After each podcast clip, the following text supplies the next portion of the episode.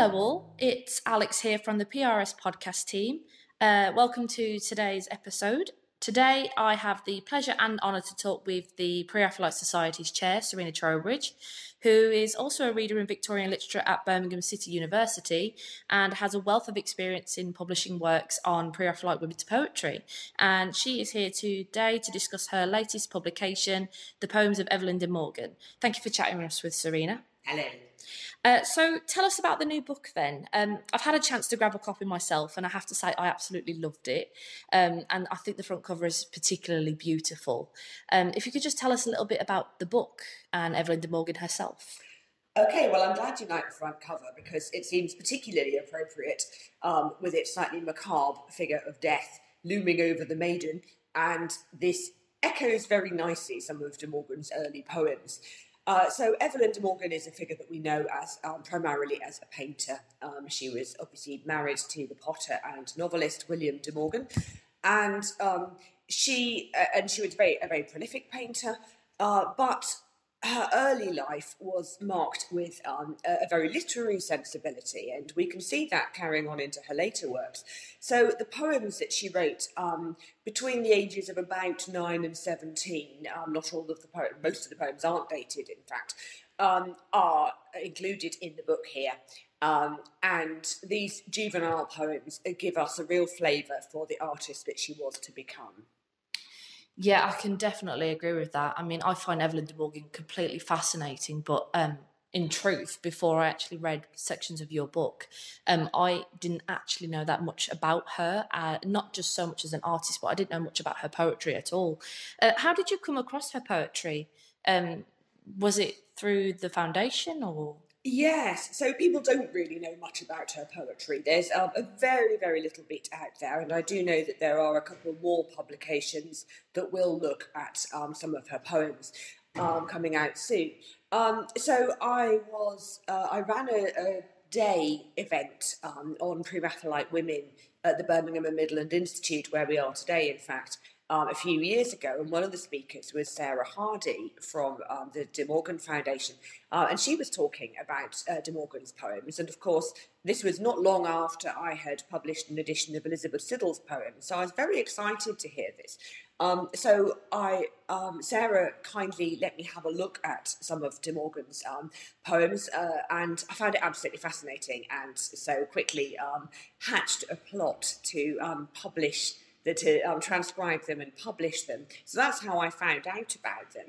Um, they are um, held in manuscripts that are mostly in notebooks. Um, there are schoolroom exercise books and so on. Um, there are a number of poems, obviously, but there's also a diary, which is tiny and beautiful, a, a really special thing to hold, actually. And, uh, and that also gives you an interesting insight um, into, into her life when she was younger. Uh, there aren't uh, there, that isn't included in this book, but I have quoted one or two bits from it in the introduction. So where she talks about how, for example, the day she turned seventeen, she feels she has wasted her life and that she has to work harder and has to do more and achieve things and so on. And certainly she did do an awful lot um, with her life in the end. But that kind of motivation and ambition that she had from quite a young age is really uh, really comes across in her diary. So it's a nice sort of supplement to reading the poems. Uh, there's also a number of um, stories, which are many of which are schoolroom exercises. Mm-hmm. You can tell, and th- again, those aren't in this book. Those are where she has um, clearly taken a story from history. So, for example, there's quite a lot about King Alfred and the burnt cakes, that kind of thing, um, and has rewritten those stories. Um, perhaps more um, interestingly, there's a number of creative works. Um, there's a child's book of a child's own book of fairy tales is one of them. There's some plays. There are several novels. None of those are finished, and quite often there'll be a note at the end of a page saying, The author was here called away on more pressing business, as one is when one is about 12 or 13. Um, so there's a lot of unfinished work. But uh, nonetheless, and, and, those are the stories and plays and so on, um, unfinished as they are, are included. Uh, in this book, and um, perhaps it will be an interesting experiment for someone to try and write conclusions to some of them. So, anyway, so that's how I came across them. I spent um, a number of um, days with the manuscripts, transcribing them. She has beautiful copperplate handwriting, which is very difficult to read. Mm-hmm. Um, I had it was a most enjoyable experience because I did a lot of the transcription with some of my undergraduate students um, from BCU, and uh, we would all sit around transcribing the poems and um, showing difficult bits round and laughing together over some of the uh, more peculiar uh, phrasings that she uses.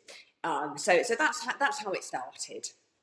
I mean, it all sounds absolutely fascinating. I can I completely understand when it comes to um, difficulties with transcribing material because um, I'm sure all scholars at some point have come across some kind of handwriting that they just cannot decipher at all. Um, I've come to you a few times actually um, to look over some um, look over some pieces of handwriting that I just literally just cannot translate at all.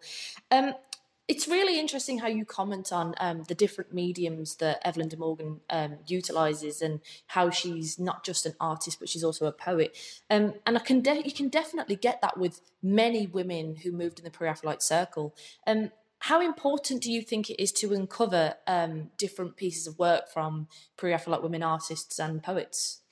I think it's amazingly important. I think for uh, for a long time the pre-Raphaelite women have been seen as quite one-dimensional. Mm-hmm. Um, obviously, uh, uh, most many of them are known more as as muses or models than they have been as creative women in their own right. Uh, even where those women have also been artists, um, uh, such as Elizabeth Siddal, for example, uh, it's still their face that's more famous than their work. Yeah.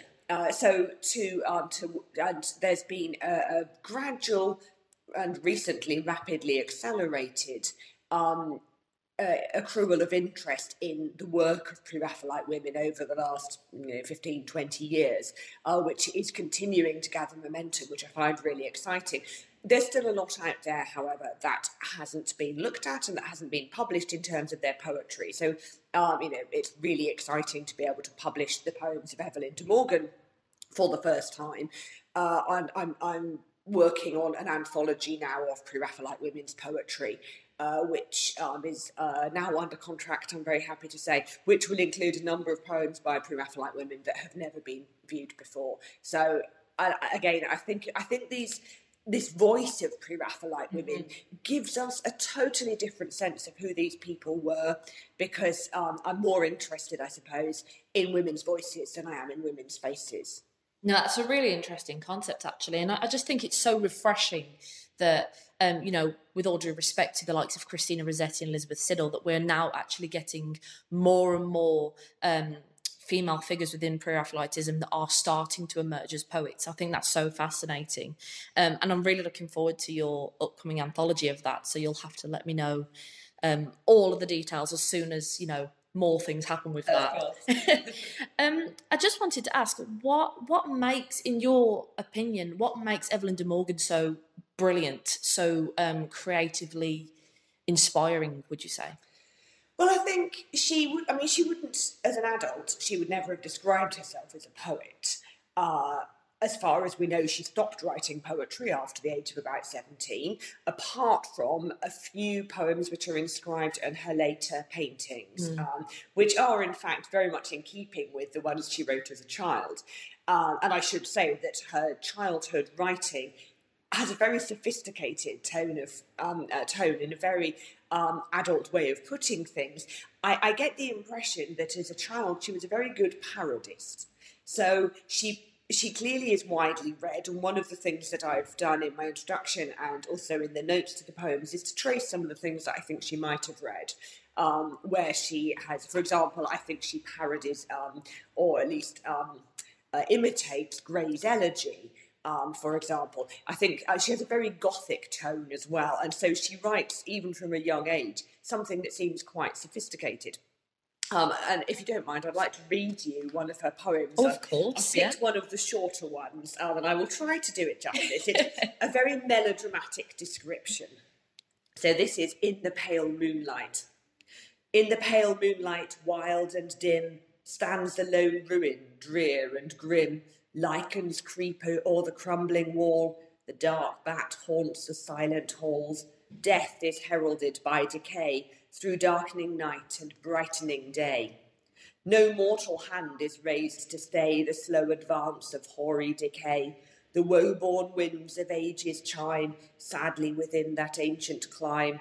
In winter, when the sparkling snows shroud the bank where the willow grows, weeping o'er the ice-bound river, powerless its cold chains to sever, as it restless strives in vain to roll onwards to the main. Then the wild hailstorm hoarsely sings, Death is the doom of earthly things. When the summer with baking breeze kisses the green-clad forest trees, called by the welcome voice of spring. So that's one example, and you can see how wonderfully melodramatic that is. Um, uh, that there's some bits about doom and so on in there that uh, kind of make you smile. And i think like so many children uh, and teenagers i think de morgan really reveled in the the melodramatic the gloomy the gothic uh, the kind of ridiculously exaggerated pathos of things mm. um, there's a lot about death uh, most people that are mentioned in her poems die most poems end with death um, she finds this quite amusing, I think, and she does it so seriously um, that that you have to kind of smile along with her. So this kind of um, uh, adult tone coupled with this uh, almost parody makes her a very entertaining read, I think. Um, but it also indicates some of her later preoccupations in her art. So um, there are a lot of figures of death in her later um, later work, but she's um, obviously she she goes on to be very interested in spiritualism, uh, and she uh, and a lot of her paintings refer to uh, an ongoing life after death, um, and that is something that we see throughout her, her poetry as well. Um, even as a child, though people die, they always continue after death, and death becomes, in fact, a rest and a break and a change and a journey and something to be embraced rather than something to be feared. Uh, and, and that's the case um, throughout all of, of her kind of of her poems with this gothic sensibility. I mean, thank you very much for that. That was absolutely beautiful. Um, I could honestly listen to you recite her poetry all day. Um, you were just discussing actually um, Evelyn de Morgan and the Gothic, and uh, that's a really interesting concept that you've touched on with Chris, uh, Christina Rossetti in the past. Indeed. Um, do you think that there is some kind of correlation with pre-Raphaelite female poets and this genre, perhaps? Yes, I, I, I, do, and this is something I would like to explore more widely. Um, uh, as you said, my, my PhD was on Christina Rossetti and mm. Gothic, um, and my, so my first book was on that subject, and um, and it's something that I have thought about uh, with Elizabeth Siddal's poetry as well, although I haven't really written anything about that yet. I think there is a lot to still be explored about pre-Raphaelitism and the Gothic more broadly, not just the women, yeah. in fact. Um, I think part of it is to do with uh, reading, what people read. Um, for example, Christina Rossetti, we know, was particularly keen on uh, Ann Radcliffe's novels and, um, and also on the novels of Charles Maturin, um, including Melmoth the Wanderer. So we know that um, that Rossetti deliberately responded to some earlier Gothic works in her poetry, uh, and I think that uh, De Morgan had also read some uh, mm. Gothic works. Uh, and also, and also Gothic poetry. So I won't get into this too much now, but I think we have an assumption that you can't analyse poetry as Gothic in the way that you do the novel as Gothic, mm-hmm. um, and I think that's a mistake because a, a lot of poetry has a very strong narrative thread um, and also is very descriptive. Gothic has a particular atmosphere, doesn't it? And yeah, that atmosphere absolutely. is reliant on certain things. And so, for example, the poem I just read, it has the ruins, it has the bats, it has the darkness, it has the bright gleams. All of these things which uh, create a Gothic space um, and then the poem I read, I think, was probably one of her earlier ones. Mm-hmm. Some of mm-hmm. her later poems introduce characters into this Gothic space and then do something else with it. So I do think that um, that Pre-Raphaelitism, in its uh, very specific visual approach, does have some affinities with Gothic. Um, as I say, that's something I, would like to explore further at some point, but um, I won't take up too much time exploring that aloud today. yeah, I, I, definitely think that there is a case to make for um, discussing the Gothic in relation to pre-Raphaelitism and vice versa. I, and you can definitely see that with other artists as well and other poets. I mean, um, we, we know uh, another PhD student, and also one of the uh, members of the of the podcast uh, committee is also looking at Swinburne and Gothic. Uh, shout out to Carl, by the way. um, and I definitely think there is an absolute case to be made between those two. Um, I won't keep you much uh, for much longer, so I just wanted to give you the chance to tell our listeners how to grab a copy of the book because obviously it's such a worthy read. Um, I'm really thankful that I have a copy of it. So uh, take it away. It's called The Poems of Evelyn Pickering de Morgan, um, and it's published by Victorian Secrets. Um, it's published in August 2022.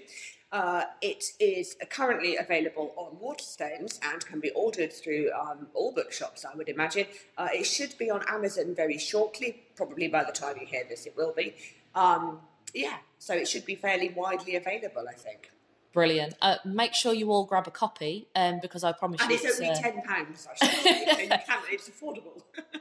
Yeah, well, you don't really get that often when it comes to acad- uh, academic books, do you? Exactly, So it's worth the it's worth And the it is a- purchase, folks. And it is a beautiful book for which I, can't. I can't take responsibility, but um, No, it, it it absolutely is. done. Absolutely is. Well, thank you so much for coming to talk to me today, uh, today about this. It's been a real pleasure to talk about it. Thank you. And thank you all for listening. Uh, hopefully, we'll uh, be able to see you. Well, not see you. Obviously, it's a podcast. We'll be able to hear. uh, Well, not even hear. We'll see you at the next podcast. thank you all very much for listening. Uh, take care, and we'll hear from you very soon. Bye.